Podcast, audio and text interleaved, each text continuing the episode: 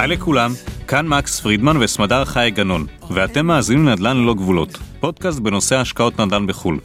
היום איתנו שאול כהן, מחברת קונביז, העוסקת בנדל"ן ברחבי צ'כיה, ובעיקר בעיר הבירה שלה פראג. לקונביז יש שני משרדים. האחד בארץ, אותו מוביל שאולי, והשני בפראג, אותו מנהל עמוס אוזן, מנכ"ל החברה שגר בפראג למעלה מעשר שנים יחד עם משפחתו. בשנת 2009 עמוס עבר לגור בפראג ועבד בשגרירות הישראלית בצ'כיה. שם הוא זיהה שאין בעצם פתרונות טובים למשקיעים המעוניינים להיכנס להשקעות במדינה, וכך חברת קונביז הוקמה. אגב, במקור היא הוקמה כחברת ייעוץ ופיתוח עסקי.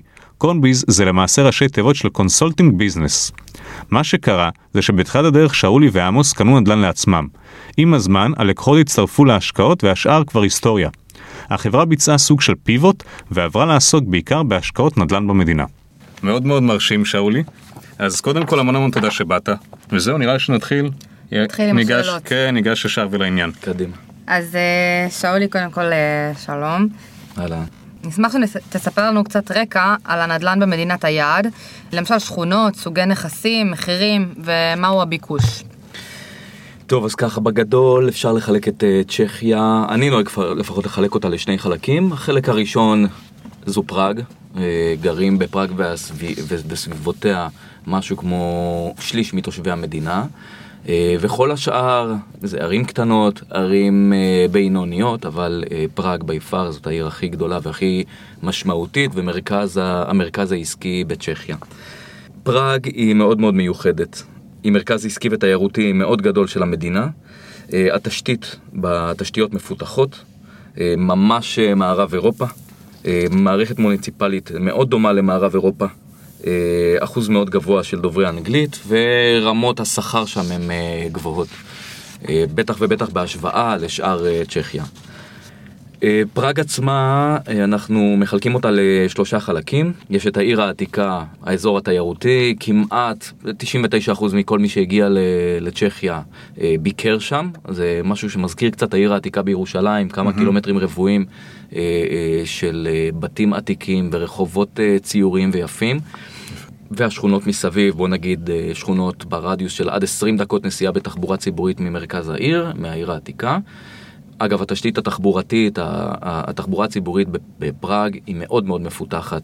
אה, לרוב מתושבי פראג אין בכלל, כמו בתל אביב, אין... אה, אין רכבים? אין רכבים, אין רכבים, כולם תחבורה ציבורית. תחבורה ציבורית כוללת מטרו, כוללת אה, חשמליות, ואפילו מעבורות, על- אה, לא מעבורות, אפילו אה, אה, ספינות על הנהר מ- מקצה לקצה.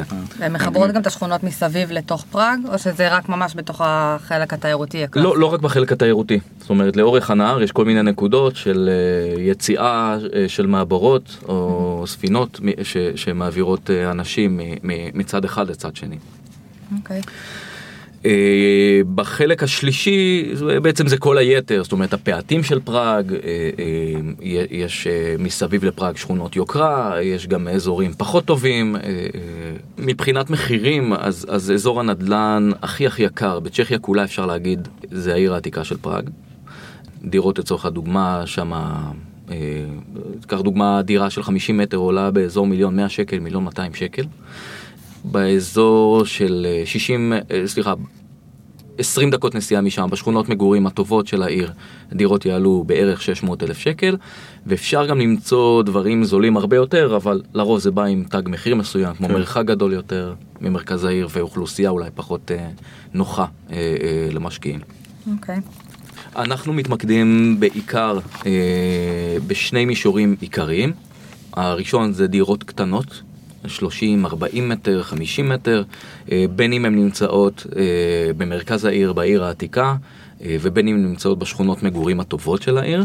והנישה השנייה שבה אנחנו מתמקדים היא בניינים. אפשר היום למצוא מציאות מאוד מאוד יפות בדמות בניינים שלא עברו פרצלציה בטאבו, ואז לרכוש אותם, אה, לעשות אה, אה, שיפוץ או הרחבות. אתה יכול אה, טיפה רק אה, להסביר מה זה פרצלציה? כן. לטובת מי שמאזין? ככה, כשאני היום קונה אה, דירה אה, בבניין, אז הבניין כולו עבר איזשהו תהליך מול, אה, מול הטאבו, שבו הוא חולק לתתי חלקות, אוקיי? תתי יחידות. כן. בפראג, לדוגמה, יש עדיין בניינים שהם לא רשומים, אה, אה, זאת אומרת, הטאבו לא מכיר את החלוקה שלהם. זאת אומרת, בטאבו מופיע כל בניין מקשה 700 אחת. מטר, כל הבניין מקשה אחת. ומה ש, שעושים הרבה מאוד פעמים כדי למכור אותו ל, ל, לכמה וכמה משפחות, מחלקים אותו בטאבו ואז ניתן למכור יחידה יחידה אה, לכל משקיע. שבעצם לכל, כל אה, יחידה זו זו דירה. כל יחידה זו דירה, כן. והממשלה שם, או זה, הם מעודדים את החלוקה ל... את הפרצלציה בעצם? ש... אני לא יודע אם אפשר לקרוא לזה מעודדים, אבל זה פשוט תהליך בירוקרטי שצריך לעבור אותו. אה, גם היום קבלן בארץ שקונה אה, שטח ועליו בונה בניין, צריך לעבור את התהליך של פרצלציה בסופו של דבר. לא, השאלה אם הם רואים בזה איזושהי בעיה שאתה עוזר להם לפתור אותה, או שלא אכפת להם אני, שזה... אני, כל... אני לא מכיר, כאילו, אני לא מכיר אה, מצד אחד קשיים מצד הממשלה, מצד שני אה, לא עידוד. ש- כן. כן, אוקיי. לא יודע להגיד את זה. אוקיי. דיברנו על זה שבעיר העתיקה יותר משתלם להשכיר אה, לטווח הקצר, אה, לתיירים בעצם, ובשכונות מסביב זה יותר אטרקטיבי לשכירות לטווח ארוך. אז רציתי קצת לשאול מה, מה בעצם המדיניות של הממשל הצ'כי לגבי בכלל דירות Airbnb, שאנחנו רואים יותר ויותר כתבות ויותר ויותר מדינות שמתחילות לאסור את התופעה הזאת. נכון להיום, אה, Airbnb חוקי בצ'כיה. אה, יש אפילו שני פורטלים של העירייה שמאפשרים לבעלי הדירות לרשום אה, את הדירות האלה כדירת, כיחידות, אה, כיחידות להשכרת תיירים? כן, להשכרה לתיירים, כיחידות נופש כאלה. כן, אני כן. לא יודע מה יהיה בעוד כמה שנים, אבל כן. זה לא משהו שמדברים עליו כל היום. הם ממסים את זה בצורה שונה, או שזה כמו הכנסה משכירות? יש? י- זאת אומרת, יש לזה מ- אה, אה, מסלול מס מסוים, עדיין ברמה שזה אטרקטיבי ומעניין. הבנתי. ואת הניהול של ה-Airbnb בעצם עושים חברות מקומיות, או שזה... את הניהול של Airbnb עושות חברות מקומיות, אה, לרוב אה, הן מתמקדות ב-Airbnb ובתיירות, הם, אה, העלות שלהם בסדר גודל של 20% מההכנסות. אה, מודל נוסף, זה אפשר להשכיר את הדירות האלה לחברות Airbnb כאלה, תמורת fixed price קבוע, נמוך יותר ממה שהייתי מקבל אם הייתי משכיר אותם אה, ל- לתיירים באופן אה, עצמאי או דרך אותם חברות. הם עושות שכירות. משנה, כן. לתיירים. זה ראש שקט יותר. ראש שקט יותר? כן, כן, כן. ראש... אה, כן, אם אתה לא רוצה, כן. זה מודל שהוא די נפוץ בכל מה שקשור לתיירות, שבאמת איזה חברה מגיעה ואומרת לך, שאולי כמה אתה רוצה לדירה החודשית? נגיד אתה אומר 500 דולר, ואז הם סוגרים איתך חוזה, ואתה מקבל את ה-500 דולר כל חודש, והם הולכים ומשכירים את זה לתיירים, ובעצם הרווח שלהם זה המרווח הזה בין השכירות שהם משלמים לך למה שהם מרוויחים לרוב, מהתיירים. לרוב אלה גם שכירויות שהן ארוכות יותר משנה, אוקיי? זאת אומרת אה. שנתיים ומעלה, Mm. חוזים נחתמים החוזה- מראש, קרן וזה מאוד מאוד? בנוח, כן. עם החברת... אה. תיירות. אוקיי. כן. יש איזה משהו מעניין שאמרת בתחקיר לגבי אה, דירות ש... שמתקבלות מה... מה... מהקבלן, שהן מגיעות ללא מטבח. ואז בעצם נוצר מצב שלפעמים מוכרים לך דירה, והמוכר גם לוקח את המטבח כי הוא זה ש... שהביא אותו. אוקיי, אז אני, אז אני אחדד. אה, כשמקבלים בפראג, אה, בצ'כיה, אה, דירות מהקבלן, המסירה היא אה, כולל גמר, אבל ללא מטבח. ובדירות יד שנייה, בעיקר בעיקר אם קונים דירת יד שנייה שהיא עברה שיפוץ לאחרונה, או מה שנקרא אה, אה, מרוהטת אה, בצורה מאוד מאוד יפה, אה, צריך לשים לב שהמטבח נשאר. אה, כן, שלא יהיו הפתעות. הבנתי. אה, כלומר זה משהו שצריך לבדוק מראש? עם ה... כן, כדאי, לשאול את כדאי, האם- כדאי. האם אתה משאיר את המ... האם המטבח נשאר או לא? זאת שאלה לגיטימית, כן. גדול. אה, נעבור לשאלה הבאה. אה, אם אתה יכול קצת לספר לנו באיזה, באיזה נישות, אתה התחלת לדבר על זה, אבל אם אתה יכול טיפה להרחיב על איזה נישות אתם מתמקצעים, ומה בעצם משך אתכם דווקא על הנישות האלה. טוב, אז כמו שאמרתי קודם, אנחנו מתמקצעים בשתי נישות עיקריות. הנישה הראשונה היא דירות קטנות, אפילו מאוד, אנחנו כמה שיותר קטן יותר טוב מבחינתנו. אה, כמה זה קטנות בעצם? יכול גם להיות אה, 30 מטר. אה, מביאות את התשואות הגבוהות יותר, והם גם אה, יושכרו הכי מהר. ההרכב של, ה, של המשפחות אה, בצ'כיה הוא הרכב קטן, זאת אומרת זוג, זוג וילד, אה, זוג ושלושה ילדים זה ממש חריג. אה. ובגלל הביקוש, אז קל מאוד אה, לברור את השוכרים אה, ולהעדיף אה, כאלה שאנחנו מאמינים שהם אה, אה, שוכרים טובים יותר. הנישה השנייה היא בניינים. יש הרבה הרבה מקום אה, ליצירתיות בזמן של רכישה של בניינים. יש גם המון רווח למשקיעים. אה, היו לנו עסקאות בבניינים של רווחים על ההון העצמי שקרובים ל-100% בתוך אה, שנתיים-שלוש. המודל הוא מאוד מאוד פשוט, קונים אה, בניין, מרחיבים אותו, משפצים אותו. אה, חלק מהפעמים שאפשר לעשות פרצלציה, אז עושים פרצלציה, ואז מוכרים אותו יחידות-יחידות. סיבוב כזה נמשך בין שנה אה, לשלוש שנים, תלוי באופי של הבניין. אנחנו הרבה מאוד פעמים מממנים את הרכישה ולפעמים גם את השיפוץ עצמו ואת ההרחבה אה, עם מימון של 70% מבנק מקומי, והרווח על ההון העצמי בצורה הזו הוא מאוד מאוד גבוה.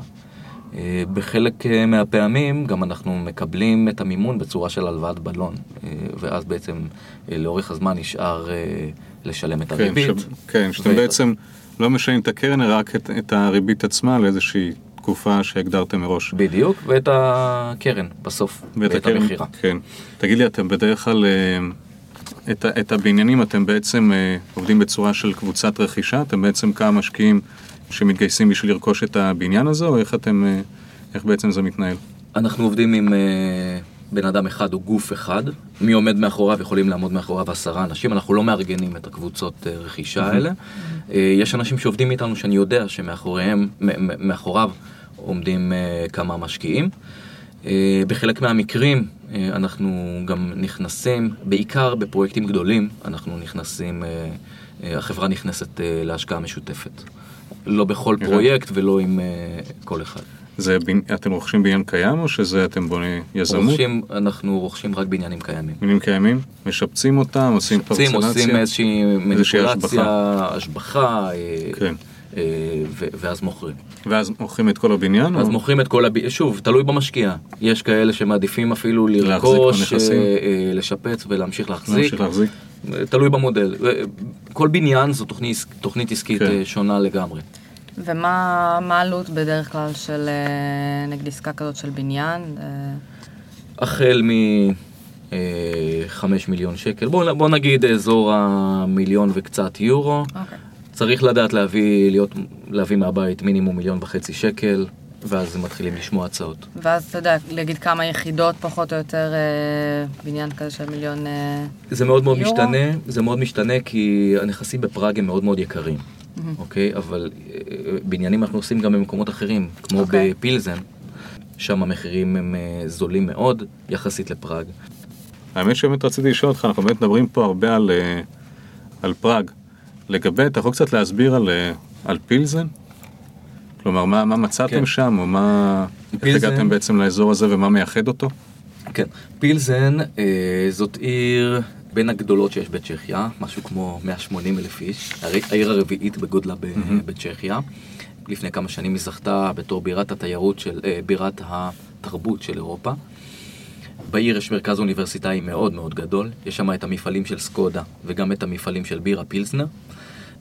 שעה נסיעה מפראג על כביש אה, ארוך אה, אה, וישר, נגישות תחבורתית מאוד מאוד גבוהה, והיא נמצאת קרוב לגרמניה, זאת אומרת, באמצע הדרך. איך הגעתם בעצם, איך הגעתם בעצם לנדל"ן שם? בתחילת הדרך עבדנו בכל מיני מקומות בצ'כיה, ועם הזמן הבנו שאנחנו מתמקדים בפראג ובפילזן. כן. המחירים שם הם מאוד מאוד אטרקטיביים. אה, יחסית אה, לפראג, והעיר בצמיחה. גם מבחינת אה, אוכלוסייה צעירה שמגיעה ומשתקעת בעיר בגלל האוניברסיטה. רואים בשנים האחרונות פריחה של ברים ומסעדות חדשות בכל פינה במרכז העיר. עיר ממש עם קסם מיוחד, קצת שקטה לטעמי יחסית לפראג, אבל כן. יש לה קסם מאוד מאוד מיוחד. האירופאים אוהבים שקט לפעמים. כן. הבנתי, מה יהיה ההבדל שם המחירים לעומת אה, פראג למשל? אם אנחנו נדבר, גם שם הביקוש הוא לדירות 30, 40, 50 מטר? כן, כן, דירות קטנות ביקוש? עובדות נהדר. אה, דירה של 50 מטר תעלה בסביבות 300 אלף שקל, פלוס מינוס. כן. הבנתי, אלה סדרי גודל של המחירים. כן. יפה מאוד. אם נגיד באחוזים, כמה אתם מבחינת הנכסים שאתם מנהלים, של אה, פראג לעומת אה, פילזן. אפשר להגיד ש-20% מהנכסים אנחנו מנהלים בפילזן, 80% בפראג. הבנתי. אוקיי. אנחנו נשמח שתספר לנו קצת על uh, תהליך הרכישה uh, של נכס, למשל uh, מה הדרכים למצוא עסקאות, אם יש אתרים שאתה uh, משתמש בהם, מתווכים, uh, כל הדרכים למצוא עסקאות אטרקטיביות uh, ואפיקי חיפוש שאתה משתמש בהם. טוב, אז דבר ראשון אנחנו משתמשים בדרכים הקלאסיות, זה לוחות uh, יד שתיים מקומיים. Uh, הלוחות האלה הם בצ'כית ויש גם uh, בודדים באנגלית. יש בצ'כיה תוכנות איתור שמיועדות למשרדי תיווך, יזמים uh, ואנשים שחיים את uh, עולם הנדל"ן, הם פחות חשופים לקהל הרחב. צריך רישיונות, אישורים של להיכנס לאתרים האלה, או לא, שפתוחים באופן צריך? להכיר אותם, צריך להכיר אוקיי. אותם וצריך גם לשלם איזשהו סכום כל חודש כדי לקבל כן. אליהם גישה. אוקיי. בנוסף, עם השנים, אנחנו עובדים בצ'כיה משהו כמו עשר שנים תכף, אה, אז יש לנו כבר רשת של אה, קשרים אה, עם מתווכים מקומיים, אה, עם סוכנויות, עם יזמים מקומיים, וכאשר מגיעה איזושהי הזדמנות, אז אנחנו שומעים עליה. אוקיי, התחלת, גם אמרת לי בתחקיר, שיש איזה כמה חברות ישראליות אפילו שנמצאות שם, למשל אה, שיקוי, לשיכון בינוי, יש אה, יש שם סניף אה, בצ'כיה, נכון? ואמרתם שעשיתם שם איזשהו שיתוף פעולה אה, לאחרונה. כן. אה, אנחנו ב-2017 היינו בקשר עם אה, הסניף של חברת אה, שיכון בינוי הישראלית, הסניף הצ'כי שלהם, אה, באחד הפרויקטים שנמצא בין פראג אה, 4 לפראג 12. אגב, הפרויקט נמכר כולו, אז... אה, אה. אה, כן, וממש. במרץ, אה, עוד, עוד, עוד חודשיים, אה, המסירות. אה, זה ממש עכשיו, כאילו. המסירות עוד אה. חודשיים, כן, כן, כבר ביקרנו, עשינו את כל הבדיקות, את כל הבדיקות של הדירות, הבדיקות הטכניות. פרויקט באמת באמת נהדר, אה, אנחנו מכרנו שם בערך, אה, אפשר להגיד יותר מ-20 נכסים בבניין הזה ומסביבו. שיכון בינוי המקומית עשתה את השיווק אה, לצ'כים, אנחנו כאן אה, שיווקנו בארץ. לחבר'ה הישראלים. ל- הבנתי. תגיד, התחלת להגיד משהו על אה, פראג לפי, לפי מספרים, נכון? אתה כן. יכול קצת להסביר מה זה כן, אומר? פראג מחולקת לרבעים, אוקיי? אוקיי. יש את רובע אחד, Mm. שבתוכו יש כמה שכונות, כמו העיר העתיקה, ונובי מסטו, שזאת העיר החדשה, כן? היא הייתה אז חדשה, היום היא גם עתיקה. אוקיי. אה, ויש אה, רבעים נוספים, כמו רובע 6, שברובע 6 יש את אה, שכונת דיווידסקה אה, ושכונות נוספות. רובע 6 לדוגמה נמצא בין, בין השדה תעופה למרכז העיר. בכל רובע יש כמה שכונות, חלקם טובות יותר, חלקם כן. טובות פחות. איפה אתם פעילים בעיקר, באיזה רובעים? אנחנו פעילים בכל הרובעים. וואלה, כמה יש סך הכל? אני, יש יותר מ-14, אה, זה וואו. בוודאות, אני הפסקתי לספור בשלב הזה. אין אה, אה, רובעים שכדאי אה, להתרחק מהם, או שבכל אני- אחד יש את החל- היתרונות? החלוקה, החלוקה של כדאי או לא כדאי להתקרב היא לא בהיבט של הרובע, אלא יותר בהיבט של השכונה. אוקיי. ברובע מסוים יכולה להיות שכונה נהדרת, ועם באמת נהדרת כן. להשקעה, ובא- ובאותו רובע אה, שכונה וואלה. אני לא אדרוך בה. כן, הבנתי. העיר העתיקה אמרת נמצאת ברובע מספר רובע אחד. ברובע כן, אחד? כן. ועוד עוד מילה בהקשר הזה, הרובעים לאו דווקא מסודרים בסדר היררכי. זאת אומרת, אה, רובע אחד הוא גובל גם עם שמונה. הבנתי, הבנתי. כן. אוקיי. טוב, צריך להכיר את האזור. גם פילזן מחולקת לרובעים? פילזן גם מחו- מחולק לרבעים. אה, אז בעצם כל אה, צ'כיה ככה הם בעצם אני, אני מתנהלים? לא יודע לגבי כל צ'כיה, אני יודע. לגבי אה, פראג כן. ופילזן. אה, יש איזשהו- שם אגב מרכז העיר הוא לא בפראג אחד, הוא לא בפילזן אחד. הבנתי. ומה מה הקטע של הרובע בעצם? למה אה, סוג של רשות אה, מוניציפלית כזאת. הבנתי. כלומר, כל רובע זה כמו רשות מקומית. כאין רשות מקומית. יש להם גם, בוא נגיד, תנאים שונים או דרישות שונות בנוגע לרכישות נדל"ן? זאת אומרת, כמו ארנונה שונה, אם אתה, או מס מיסים שונים על הרכישה? אנחנו לא. נתקלים, גם אם יש, אנחנו לא נתקלים בזה בעבודה השוטפת, אבל אם כבר הזכרת מילה ארנונה, אז אה, ברוכה הבאה לפראג, אין כאן ארנונה. אין ארנונה. אה? בכלל אין ארנונה? בכלל אין ארנונה. מזל ששאלתי.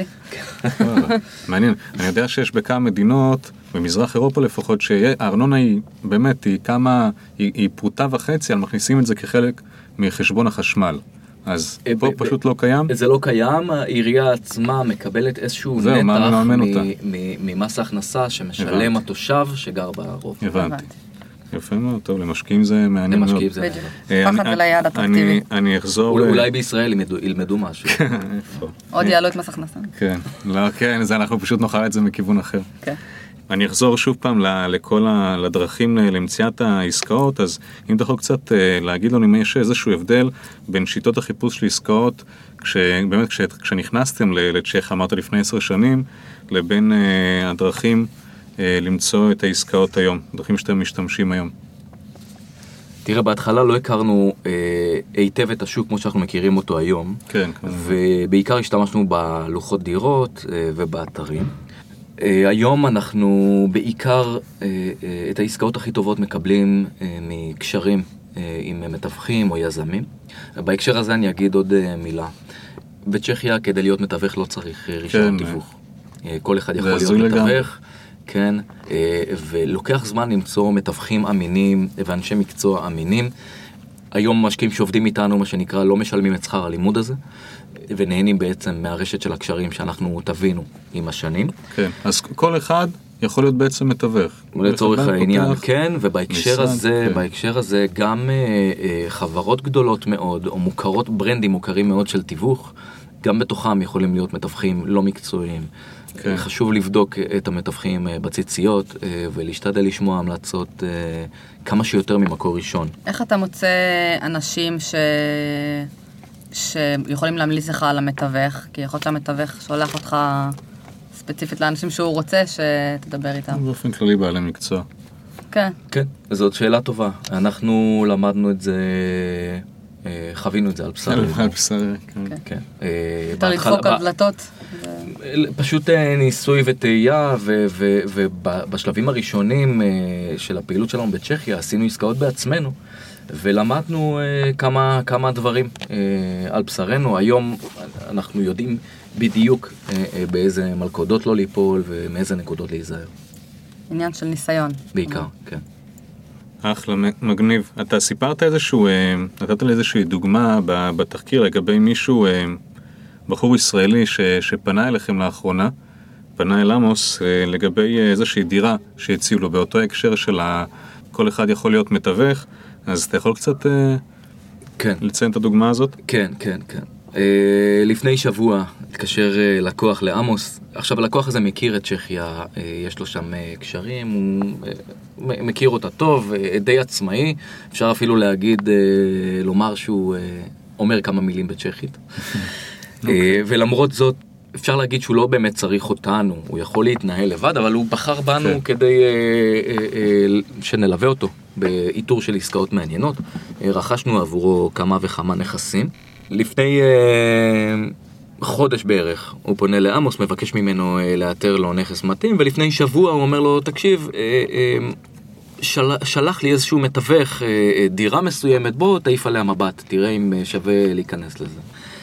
עמוס כמובן אה, אה, אה, נכנס, רואה את התמונות, באמת דירה יפה, אבל אה, היה לעמוס קצת אה, מוזר שהמחיר אה, מאוד מאוד זול בהשוואה למה שאנחנו מכירים. עכשיו, חשוב להבין בהקשר הזה שמתווכים בצ'כיה, אחד הטריקים שהם משתמשים בהם, זה כשנותנים את המטראז' זה להכליל בתוכו את המטראז' של המרפסת. זה משהו שאפשר לעלות עליו, אבל צריך לבקר בדירה כדי לעלות עליו. אה, חשדנו שזו הבעיה במקרה הזה, שהמחיר נובע אה, אה, מזה שהמטראז' האמיתי של הדירה נמוך יותר ממה שנאמר ללקוח, וכך היה. בסופו של דבר העסקה הזו לא הבשילה ברגע שהבנו את, ה, את, ה, את הבעיה הזו, שהמטראז' הוא לא נכון. שהמטראז' הוא לא נכון, ואנחנו ברגעים אלה ממשיכים לחפש. יפה מאוד. יש עוד איזה משהו שבהקשר אחר, משהו שממש אה, עניין אותי ברמה האישית, אמרת ששם משא ומתן זה לא כמו, זה לא כמו בארץ, המשא ומתן שאנחנו עושים, שאנחנו באמת, המשא ומתן שלנו יותר אגרסיבי, אה, נגיד ככה, בוא נגיד מישהו מציע לנו עסקה ב-100 אלף, אנחנו ישר נוריד אותו ל-50 וכנראה שנסגור על 75, אז לפי מה שיצא לי לשאול אותך, אמרת שזה, ככה זה בטוח לא הולך להתנהל בצ'כיה. כן, כן. מזג האוויר הים תיכוני לא, כן, הוא לא לא. לא, לא מגיע לא. נמצא בצ'כיה. כן. הנכסים שם אה, ברובם מתומחרים אה, נכון. אוקיי. לפעמים יש חריגות לפה ולשם. אה, אני אתן שתי דוגמאות קיצוניות. אחת זה אם, אם, אם המחיר של הנכס הוא נמוך מאוד, יכול מאוד להיות שהוא אה, רשום כ... הוא, הוא לא יכול לעבור בטאבו על שמו של, ה, של הרוכש, אלא הוא נכס ש, שנקנה בעצם מקואופרטיב. אה, מה, מה זה? קואופר, כן, קואופרטיב אומר? אה, זו בעצם חברה שמחזיקה בניין, שבעצם אוקיי. אה, אותו אדם קונה בה סוג של מניות ומקבל אה, רשות אה, להשתמש אה, בדירה ש- שנמצאת באותו בניין. ו- ומצד שני הנכסים יכולים להיות יקרים מדי, אבל הרוב מתומחר נכון. וברגע ש- ש- שמשהו מתומחר נכון, אם אני עם מנטליות ישראלית יבוא ויציע אה, מחיר נמוך יותר, כן. הצ'כי שהציע את הדירה הזו למכירה, יכול מאוד להיות שינתק איתי את הקשר ב- באותו ככה. רגע. לא רוצה להגיד יעלב, אבל, אה, כן. אבל יכול להיות שאני לא אשמע יותר על הדירה הזאת. אה, ו- ו- ואני אשרוף גם את הקשר שיכול היה להתפתח עם אותו. מתווך או בעל דירה. טוב, לקחת בחשבון. כן. נשמח שתספר לנו על אה, דרכי המימון בהם אתה משתמש, אה, אם בפראג או בצ'כיה או בארץ. כן. נכון להיום הנושא של המימון הוא לא ממש יציב. אה, היו תקופות לפני שלוש שנים שהיה ניתן להשיג אה, 60 עד 85 אחוז לרכישה של דירות דרך הבנקים בצורה של משכנתאות, גם לאזרחים זרים. היום המימון קיים, אבל בעיקר, בעיקר בבניינים, עם הגשה של תוכנית עסקית אה, מסודרת אה, לבנק. כן, בעצם אמרת שההבדל בין אה, לרכוש אה, דירה, זה שאתה לוקח באמת משכנתה, וכשאתה רוכש את הבניין אז בעצם... זו לא משכנתה, זו כן, הלוואה לא עסקית. משכנתה, זו הלוואה עסקית, ולכן הם גם לוקחים את זה בצורה אחרת. נכון, נכון. הריביות אולי קצת יותר גבוהות, אבל עדיין לוקחים בחשבון שעושים את ההלוואות האלה רק בעסקאות שזה סופר משתלם, לא בכל עסקה. אתה חושב שההיגיון מאחורי זה פשוט שבהלוואה עסקית אתה מגיע עם איזשהו רעיון, תוכנית עסקית, אה, מצגת יותר מסודרת, או שזה פשוט, הם החליטו משכנתאות לא ועסקי כן. תראי, הסיבה שהם אה, הפסיקו את המשכנתאות זה כי הכלכלה של צ'כיה היא מאוד מאוד אה, יציבה ושמרנית. אה, אפשר להגיד שזו אחת מעשרת הכלכלות הכי יציבות בעולם, אוקיי? אה, לא אמרתי עשירות, אמרתי יציבות. אה, צ'כיה, בצ'כיה התחילו להרגיש שנוצרת אה, איזושהי בועה וקצת פחות ביטחון, והם החליטו לסגור את, ה, את השלטר על הנושא של, ה, של המשכנתאות והמינופים כדי אה, לשמור על היציבות של שוב פעם, הכלכלה. אנחנו מדברים עכשיו על, אה, על אזרחים זרים, נכון? אנחנו מדברים על אזרחים זרים. אני שהמקומיים מקבלים... אזרחים כן. מקומיים אה, מקבלים משכנתאות, אבל גם להם הקשיחו קצת את התנאים. אה, בשנה האחרונה. מפחדים ממשבר. אני חושב שהם הם נפגעו במשבר שהיה הם ב-2008? נפגעו במשבר, היה, היה שם איזשהו דיליי אה, אה, של שנה, שנה וחצי אחרי כולם, והם התאוששו מהמשבר הכי מהר גם. הכי מהר. כן. בגלל, אני חושב אה, בגלל השמרנות. יותר. בגלל השמרנות שלהם. אוקיי. אה, הם היו פחות ממונפים. אה, נכון להיום את המימון אה, במקרה של דירות אנחנו מביאים מהארץ, אה, מבנקים או מקרנות. לקוחות שפונים אלינו מקבלים פתרונות גם, גם לעניין הזה. כן, את הכסף אבל מביאים מהבית. את הכסף לדירות צריך להביא מהבית Mhm. בצורה כזו או אחרת. אני רוצה להביא עוד דוגמה לגבי השמרנות של הממשל הצ'כי. צ'כיה היא באיחוד האירופי, זאת אומרת, אם אני כן. אזרח צ'כי, אני מחזיק דרכון אה, אירופאי לכל דבר ועניין, אבל המטבע הוא עדיין קרונה צ'כית. אה, שכמה היא בעצם לעומת ה... סתם לצורך ה... שקל אחד שווה 6 קרונות בערך היום, אוקיי? לטעמי זו עוד דוגמה טובה לשמרנות של המדינה. הבנתי. תגיד לי, הרכישה של הנכסים שם זה ב... זה בקרונה? זה במטבע כן, מקומי? במטבע מקומי. כשעושים העברות כספים צריך לקחת את זה בחשבון עם העמרות מטבע. הבנתי. וגם המחירים שאתה רואה באתרים השונים זה גם הכל במטבע מקומי? כן, כן. הבנתי. קל להעביר כספים אה, צ'כיה לארץ? ש- אה, כן, עושים את זה בשתי דרכים, דרך הבנקים, או דרך חברות אה, דוגמת קוברסי, יש חברות אחרות כן, אה, שעושות את שעושות זה. העברות כספים. אוקיי. הבנתי. רציתי רק לשאול לגבי ההלוואות העסקיות שאתם מקבלים עבור הבניינים, אתה יכול להגיד פחות או יותר מה- מה הריביות שה- שהבנק נותן עבור הלוואות כאלה? זה מאוד משתנה, אני יכול להגיד אה, בצורה כללית שאנחנו מדברים על 5%, 4%, בסדר גודל הזה, זה יכול להשתנות. אה, אוקיי. תלוי בתוכנית העסקית הרבה מאוד פעמים. אחלה. טוב, נעבור לדבר הבא. אז בהקשר הדירות, אה, אם תוכל בבקשה לספר לנו קצת אה, במה כרוך תהליך הרכישה ברמה הבירוקרטית, אה, ואילו אנשי מקצוע בעצם אנחנו, נדר... אה, אנחנו נדרשים אה, עבור התהליך הזה. טוב, אז אה, לרוב אה, לקוח אה, מגיע אלינו לפגישה במשרדים כאן בארץ, עושים יחד איתו אפיון מאוד מאוד מדוקדק של המתווה של ההשקעה שלו, של הסכומים שהוא יכול לגייס וכן הלאה. יש גם משקיעים שהם יותר שמרנים, יש משקיעים שהם יותר אה, אה, נועזים, מאפיינים את כל, ה, את כל המתווה של ההשקעה ויוצאים לדרך. יוצאים לדרך, כן, יש כן, לכם רציתי... אה, ש... מינימום להשקעה אצלכם, או ש... כמו הסכומים שציינתי קודם, אם זה בפילזן אוקיי. באזור 300 אלף שקל ובפראג החל מ-600 אלף שקל. אוקיי, לפי מחיר הדירות. כן. אפיינו את הפרופיל אה, של ההשקעה ויוצאים לדרך. הצוות של עמוס בפראג מתחיל לחפש אה, נכס מתאים באמצעות הדרכים שציינתי קודם. מצאנו משהו מתאים, שולחים. אותו באימייל, תמונות, תיאור, לוקיישן וכל המידע. אתם לא מחזיקים מלאי, אנחנו נכון? לא מחזיקים מלאי בכלל, אנחנו עם כל משקיע עושים עבודה אישית. כן, עבודה כן, מההתחלה, כן, כן. עבודה מההתחלה. כמה זמן לוקח בערך תהליך של מציאת דירה כזאתי? תלוי במזל, יכול להיות אה, שבוע ויכול להיות. אה, שלושה חודשים. אוקיי. וזה גם תלוי עד כמה המשקיע אה, זורם, זורם. ולא בררן. בדיוק. הצוות של עמוס מתחיל לחפש אה, נכס מתאים, שלחנו את החומר אה, באימייל ללקוח. נניח והלקוח לא אהב, אנחנו נשמח לשמוע מה הוא לא אהב ולחדד את החיפוש. אוקיי. אחרי כמה וכמה סיבובים כאלה, נניח בנכס הרביעי מצאנו משהו שהוא מתאים, אז נציג שלנו מבקר בנכס, עושה איזושהי בדיקת אה, נאותות, עדיין לא משפטית, אבל איזושהי בדיקה כן. אה, אה, של הנכס. משתדלים להגיש אה, גם דוח וידאו, אם אפשר, למשקיע. לא אוקיי. תמיד הצ'כים מסכימים לצלם בדירות, אבל ברגע שאפשר אנחנו עושים את זה.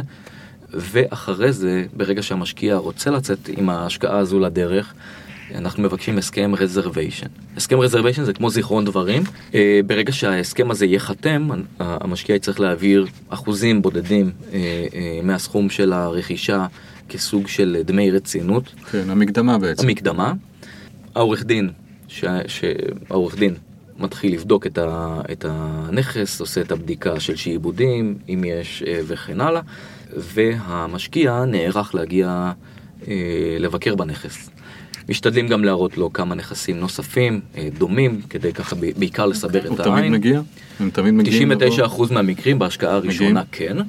אנחנו. גם אה, אה, דואגים ב- בביקור הראשון שהמשקיע יפתח חשבון בנק על שמו כדי שדמי השכירות יעברו לשם בהמשך.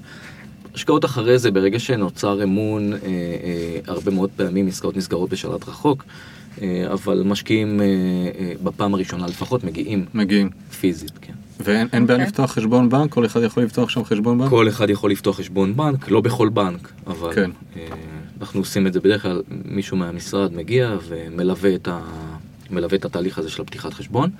אה, יש, יש איזה משהו קטן שציינת בתחקיר לגבי זה שהסכום של המקדמה, שלושה חמישה אחוזים האלה, זה בעצם מועבר שם למתווך של ה... כן. מצד המוכר. כן, הרבה אז- מאוד פעמים הסכום הזה מועבר אל המתווך שמצד המוכר, קצת... אה, אה, והוא בעת השלמת העסקה מהווה כדמי תיווך שהמוכר כן, אה, אלה בעצם משלם. דמי התיווך שלו, לכן דמי זה התיווך כבר- שהמוכר משלם למתווך שלו. הרבה מאוד פעמים זה ככה, וזה משהו שהוא ייחודי. אה, כן, מאוד. כן. לא משהו שנהוג בדרך כלל. כן. אוקיי, ומה מה בעצם השלב הבא? אז השלמנו את המקדמה.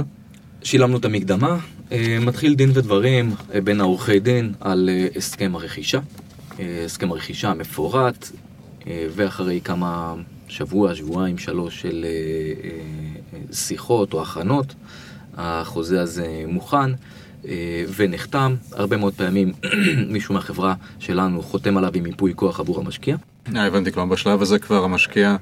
המשקיע חזר לארץ. אחרי הרזרוויישן, אחרי שנחתם הרזרוויישן, המשקיע חזר לארץ ומתחיל הדיון על ההסכם רכישה. הדירות שאתם רוכשים הם בדרך כלל להשבחה, או שזה פשוט בר- רוכשים את הדירה ו... ברוב רובם של לא המקרים מחזיקים אותם לטווח ארוך. הרבה מאוד משקיעים אה, אה, מסתכלים על זה כעל אה, נכס שישביח את עצמו עם הזמן, חלק אוקיי. מהמשקיעים מסתכלים על זה כעל אה, חיסכון לפנסיה, בכל זאת אוקיי. מדובר אה, בסכומים לא מאוד מאוד גבוהים. מי שמחפש אה, פליפים, לרוב אנחנו מפנים אותו למסלול יותר של בניינים, אוקיי, שם הרווחים באמת הרבה יותר גבוהים, אפשר להשתמש במימון וזה יותר אטרקטיבי. הבנתי. אחלה. אז uh, אני רוצה קצת לחזור אחורה ל- לתהליך הרכישה. אז דיברנו על רזרוויישן, דיברנו על מקדמה, יש איזה שהן בדיקות נאותות אה, שנעשות? כבר בשלב הרזרוויישן, אה, עוד לפני החתימה על הרזרוויישן, העורך אוקיי. דין בודק את הנכס, אה, בודק אה, שעבודים או עיקולים, דברים שצריך להסיר אותם לפני המכירה. בשלב הזה, או קצת אחרי זה, נכנס גם שיפוצניק לדירה. אם יש דברים מיוחדים שצריך לבדוק, אז יכול להיכנס גם מהנדס או שמאי. אה, אתם מכניסים אותם אוטומטית, או שאתם אה, בודק- רואים קודם את הדירה באופן כללי? קודם כל אנחנו רואים את הדירה ובמקרה הצורך אנחנו מכניסים. יש לזה גם עלויות שצריך לקחת בחשבון אה, ולא כל המשקיעים בדירות לפחות רוצים בזה. אחרי הבדיקה של הנכס, בהנחה והכל תקין, חותמים על הסכם הרכישה ואז שבוע או שבועיים אחרי החתימה על הסכם הרכישה, הקונה מעביר את הסכום של הרכישה לחשבון נאמנות. חשבון הנאמנות הזה יכול להיות מנוהל על ידי אה, בנק, על ידי עורך דין או נוטריון, זה תלוי במבנה העסקה. והכי הכי חשוב לזכור ולדעת שהכסף לא עובר אל המוכר, אלא רק אחרי שהנכס עבר על שמו של הקונה בטאבו. הטאבו אוקיי. okay. בהקשר הזה בצ'כיה מאוד מאוד מסודר, יש אה, אתר אונליין שאפשר לראות יפה. את ההעברה בטאבו, אה, ממש כמו בארץ, רק שכאן לא צריך לשלם את השמונה שקלים או כמה כן. שזה לא יהיה על כל בדיקה. כמה זמן באמת אה, עד שהנכס עובר על שם הרוכש? סביבות 30 יום, יכול לקחת קצת יותר. הבנתי. אוקיי. יש עוד איזה משהו קטן שציינת כשדיברנו לגבי חלוקה של דירות. אתה יכול קצת להרחיב על העניין הזה? כן. חלוקה של דירות, זאת אומרת לקנות דירה גדולה ולחלק אותה לשתיים או שלוש דירות קטנות היא אפשרית, בהנחה והמבנה של הדירה מאפשר את זה. אה, מבחינה חוקית, כמו בארץ, אסור לעשות את כן. זה, אה, אבל כמו בארץ, כן. עושים. הבנתי. אה, כלומר, בשטח זה קיים, בשטח זה קיים. אבל מבחינה חוקית, באמת זה משהו בוא נגיד. שאם מישהו ירצה,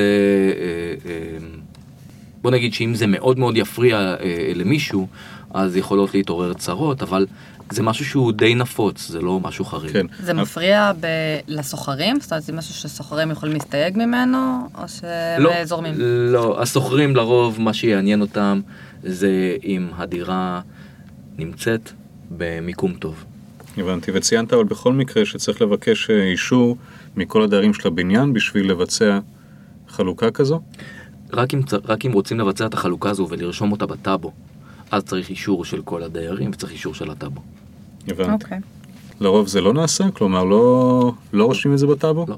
כלומר, עושים, עושים את החלוקה. עושים את החלוקה כמו בארץ, כן. ממש. לא. בארץ, לוקחים כי אחרת סיכון. לא- אף אחד לא... חשמל משותף. וזה? כן, יש בעצם כניסה, אה, עושים, אה, הפתח של הדירה נשאר אותו פתח כלפי חוץ, אוקיי. עושים חלל פנימי, ש- וממנו יש כניסה לשתי דירות או שלוש. אוקיי, אוקיי. דומה לארץ. כן, פחות או יותר. אה, אתה יכול קצת לספר לנו על המיסוי יקר המדינה? אה, אם ניתן לקבל איזה שהן הקלות אה, במס, והאם קיימת אמנה בין, מדינה, בין צ'כיה לישראל, ובכלל איזה אנשי מקצוע אתה ממליץ כדי לעזור לנו המשקיעים בסוגיה הזאת. טוב, לפני הכל, אני לא איש מס. חשוב כמובן. בכל השקעה בחו"ל להתייעץ עם בעל מקצוע, עדיף יועץ מס או רואה חשבון שמתמחה במיסוי בינלאומי. אה, אבל אני, אני אומר בכל זאת כמה דברים עקרוניים. דבר ראשון, בין ישראל לצ'כיה יש אמנה למניעת כפל מס. זאת אומרת, חלק מהמיסים שמשולמים שם מקוזזים מהמיסים בארץ. יש מס רכישה על כל רכישה בצ'כיה אה, של נכס. המס הרכישה הוא 4% וזו לא, ו- וזה ממש לא משנה אם זו דירה ראשונה או דירה 20. עד לפני כמה שנים מי ששילם את המס היה המוכר, אה, אבל לפני אה, 3-4 שנים הוא עבר אל הקונה. יש מס על הרווח, 15%. רגע, בעצם במכירה הוא בעצם מוסיף את ה-4% האלה למחיר של הנכס? לא, כרגע, מי שמשלם את זה זה, המוכ... זה הקונה. הקונה, כן, כלומר המוכר בעצם מוסיף עוד 4%? לא, המוכר, המוכר מוכר את הדירה במיליון שקל, כן, אני משלם לו מיליון שקל, ואחרי זה עוד 4% למדינה. הבנתי, כלומר בכלל לא, לא נמצא בתהליך הזה, לא נמצא קשור אליו בכלל. כן. את, את מס הרכישה משלמים כמה שבועות או חודשים אחרי הרכישה בפועל. מס על הרווח הוא 15 אם מכרתי את הדירה בתוך חמש שנים.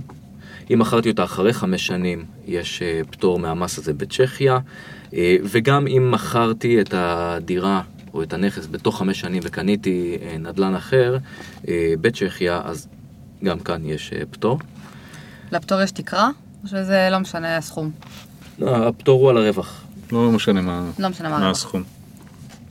מה לגבי השכירות?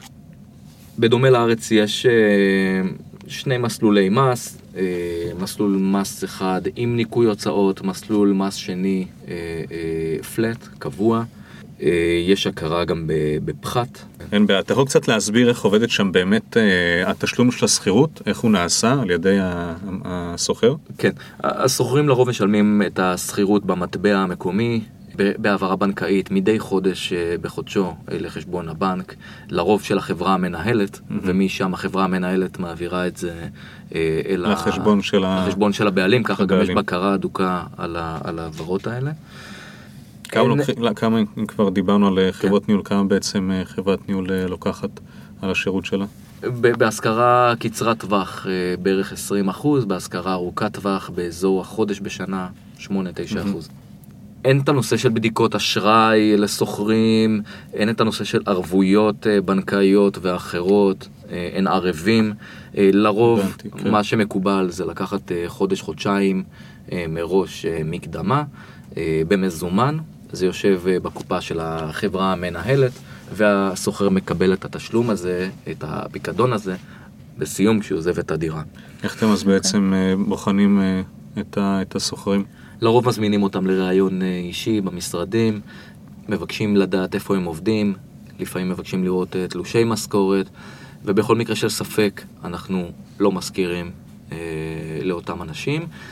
אה, אנחנו הולכים במקרים האלה רק על בטוח מבחינתנו, וגם זה מוכיח את עצמו, אחוז הפינויים שלנו הוא אפסי, הוא אפסי יפה מאוד. מאוד. אנחנו גם מקפידים בעת הרכישה לרכוש רק באזורים טובים שיש ביקוש, וככה אם מתעורר איזשהו ספק לגבי ה- ה- מקסימום הסוחר, מחליפים, כן. לא מחליפים, מראש לא מזכירים, מחכים אה. עוד שבוע, ונכנס אה, סוחר חדש.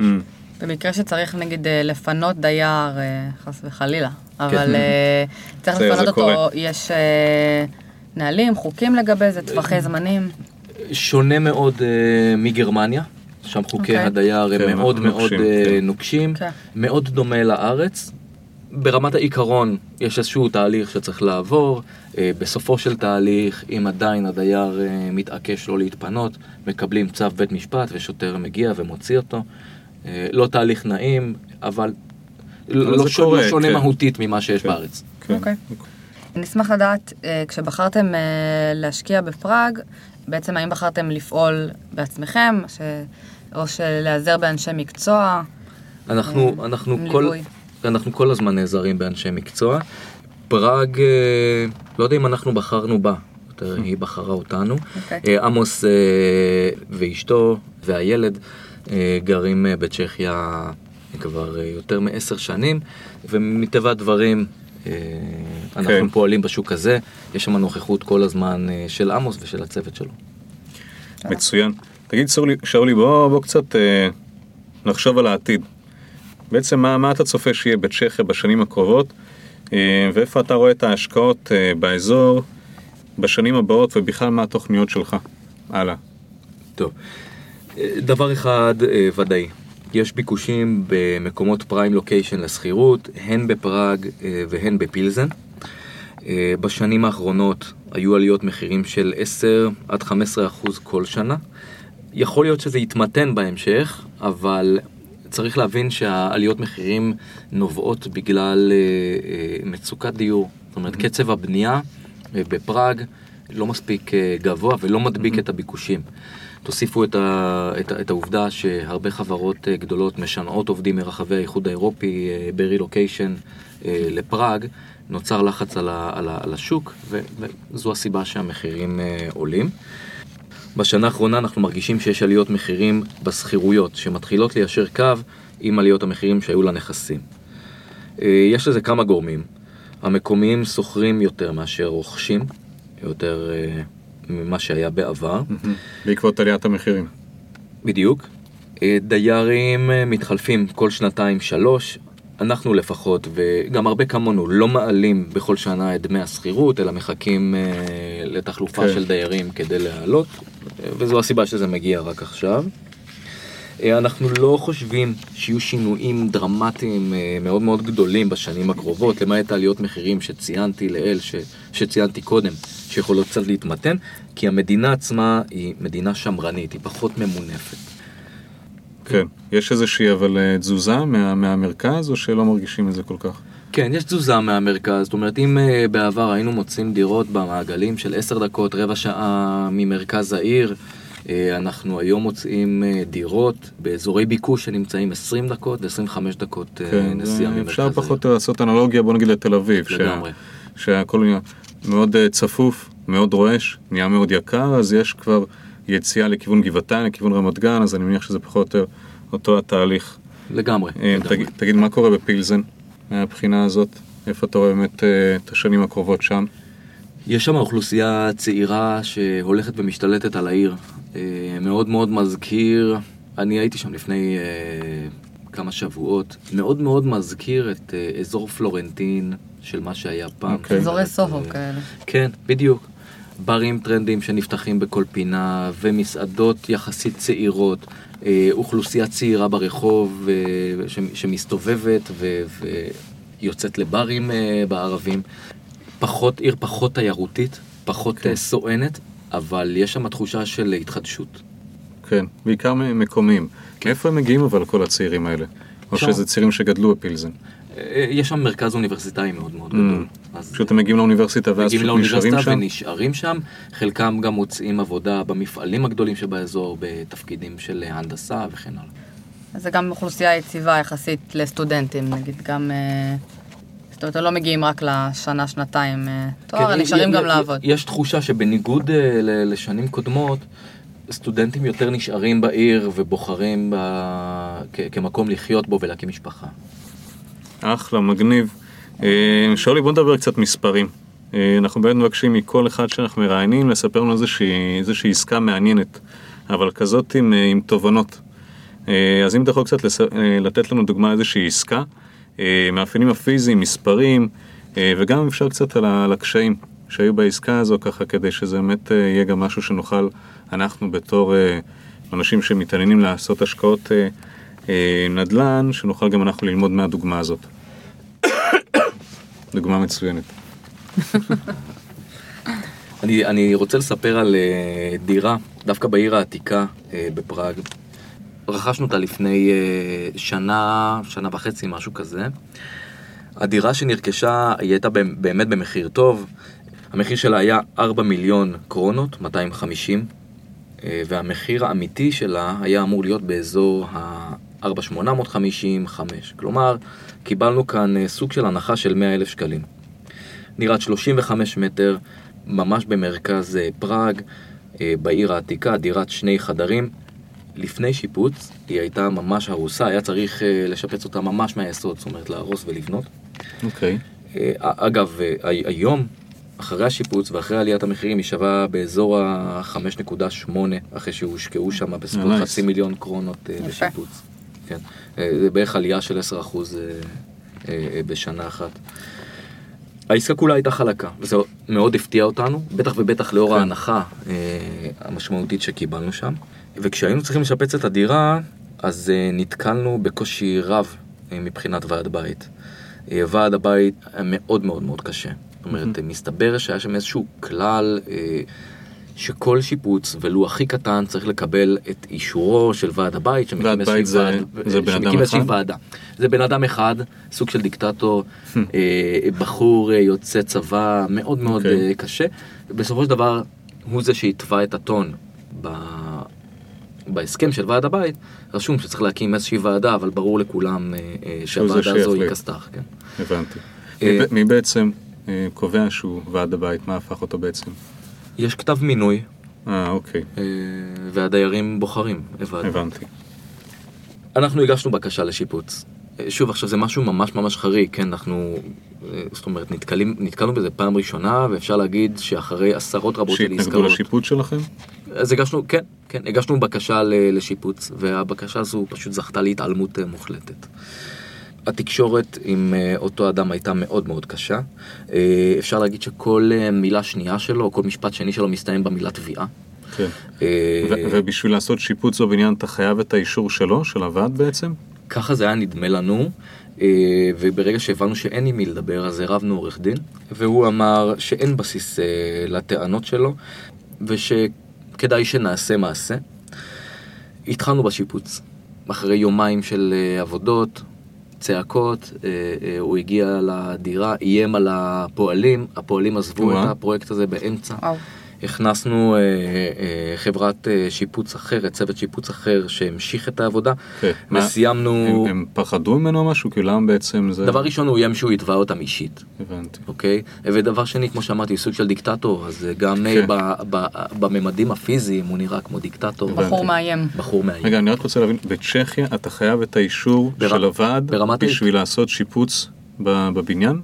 בדירה שלך בבניין? ברמת העיקרון, לא.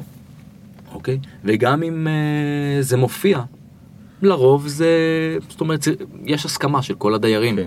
או רוב הדיירים לשיפוץ, אלא אם כן זה משהו שחורג מגבולות המבנה, או משהו ממש ממש חריג. אנחנו דיברנו על דירה, קיבלנו דירה הרוסה, שרצינו פשוט כן. להשמיש אותה. כן. כן? מין- לא, מין לא, ה- לא צפינו, כן. כמו במקרים אחרים, לא צפינו שיהיה כאן אה, אה, אה, ברדק, אוקיי? הבנתי. אבל כנראה שההנחה שקיבלנו, כן, כנראה שהייתה לזה סיבה. הייתה, הייתה לזה סיבה.